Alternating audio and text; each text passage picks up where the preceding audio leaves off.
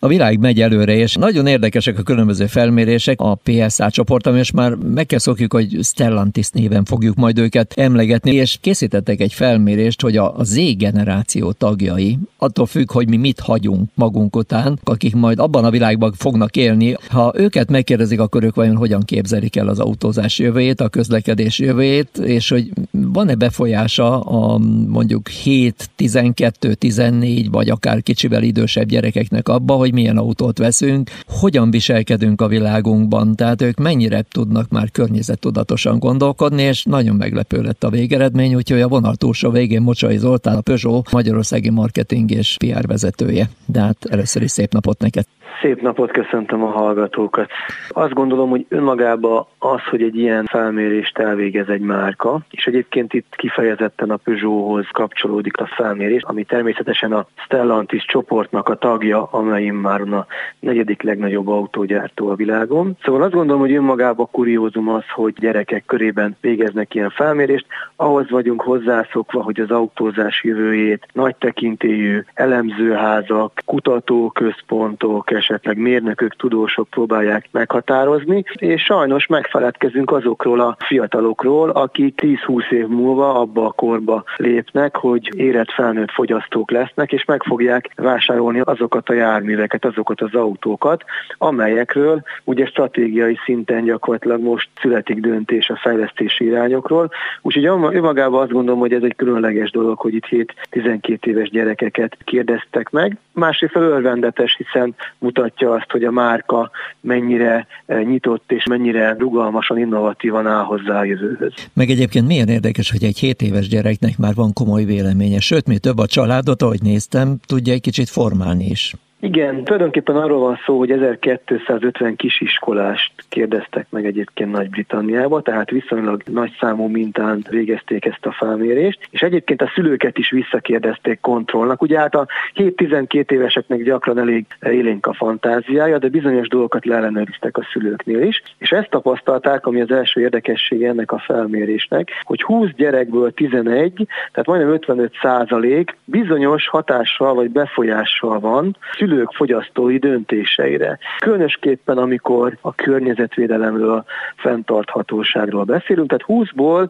11 gyerek számolt be arról, hogy meg tudta győzni a szüleit a szelektív hulladékgyűjtés, az energiatakarékosság, vagy akár az újrahasznosítás fontosságáról, és ez egy nagyon érdekes szám, hogy ilyen erős befolyással vannak a gyerekek. Mindenképpen érdekes családmodell is, mert hogy gyakorlatilag a család akkor itt valóban családként működik, és egyenértékű partnernek tekintik a gyerkőcöket, és akik éppen az internet révén talán mindenkinek többet tudnak ezekről a dolgokról, mint a szülők. Igen, és ez visszafele is működik, tehát a gyerekek 72%-a nyilatkozta azt, és ez is egy olyan kérdés, amit ugye visszaellenőriztek a szülőnél, hogy nagyobb értékű fogyasztási cikk autóvásárlásakor a szülők megkérdezik őket. Hát ugye már egy 7-12 évest azért szokás megkérdezni, aztán az más kérdés, hogy figyelembe veszik-e a véleményüket vagy sem. Na most ez azért izgalmas, mert ez a 72% ez egy nagyon nagy szám. Tehát az Nagy-Britanniában 700 000 új autót adnak el évente, hogyha ezt kiszámoljuk, akkor 277 000 olyan járművet adnak el, amelyeknek a kiválasztásában gyakorlatilag ennek a korosztálynak valamilyen szerepe vagy befolyása van. Úgyhogy még egy olyan tényező, ami miatt mindenképpen érdemes odafigyelni erre a korosztályra már most, és nem csak a jövőben.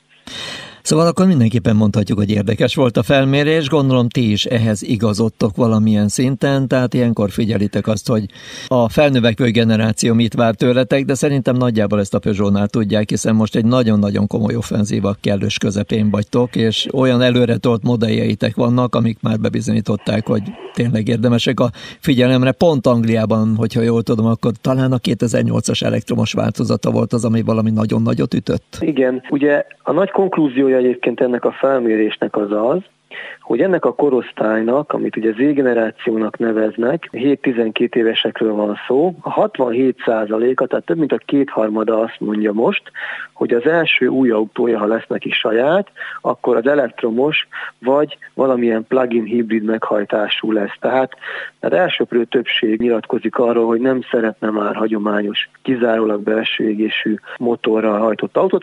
Persze tudjuk, hogy ez változhat, hiszen hiszen azért fiatalok mindig sokkal fogékonyabbak az újdonságra, nem feltétlenül ismerik az összképet, de azt gondolom, hogy ez nagyon biztató, és biztató a Peugeot számára, hiszen most 2021-ben azt mondhatjuk, hogy szinte teljes már az elektromos és plug-in hibrid kínálatunk, elektromos, full elektromos autóban a 208-as, illetve 2008-as már mind a kettő egy éve a piacon van, plug-in hibrid szempontjából a 3008-as, illetve az 508-as modellek is közel egy éve már a piacon vannak, és ugye nemrég mutatták be az elektromos teherautó palettát, ezek is folyamatosan érkeznek, úgyhogy ezeknek a gyerekeknek, illetve a szüleiknek már lesz mindenképpen választása, vagy már most is van választása a Peugeot palettán, és azt gondolom, hogy ez nagyon biztató a márka kilátásait tekintve. Azt látom az elmúlt években, hogy a PSA csoportnál, a Peugeotnál is nagyon-nagyon komoly fejlesztések mennek, és nagyon fontos az, hogy ezek az autók szerelemgyerekek legyenek, nagyon jól néznek ki, szépek legyenek, ezek egy pillanat alatt meg tudják fogni az embert, és olyan technológiák kerülnek bele, amelyek korszerűek, miközben természetesen nagyon fontos dolog, ami a francia márkáknál talán mindig is egy erős oldal volt, az emocionális hatás. Tehát a vizuális élmény megvan, aztán utána jön hozzá mindenféle más egyéb adalék, de hát hogyha egy picit még visszatérünk ehhez, hogyha az ember elgondolkodik, hogy a 7-12 éves gyerkőcök, amire majd beülnek életük első autójába, hát lehet, hogy fejvakargatós lenne, hogyha azt mondanám, hogy válasz egy tiszta dízel vagy benzines üzemű autót, mert lehet, hogy a tükra nem nagyon lesz.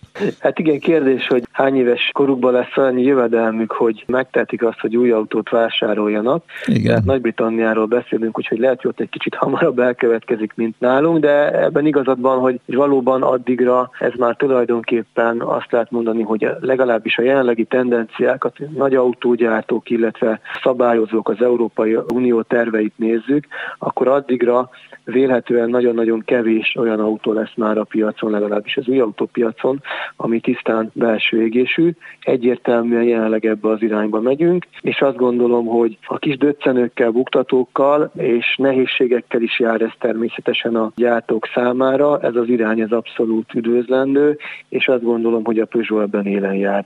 Zoli, én köszönöm szépen, hogy itt voltál, és beszélgethettünk veled a Z-generációról, egy szóval a gyerkőceinkről, hogy ők hogyan is képzelik a eljövendő időszakot, vagy éppenséggel a mindennapjainkat is, és mennyire van beleszólásuk. Úgyhogy további kellemes hétvégét neked, még egyszer köszi, hogy itt voltál, szia! Köszönöm szépen!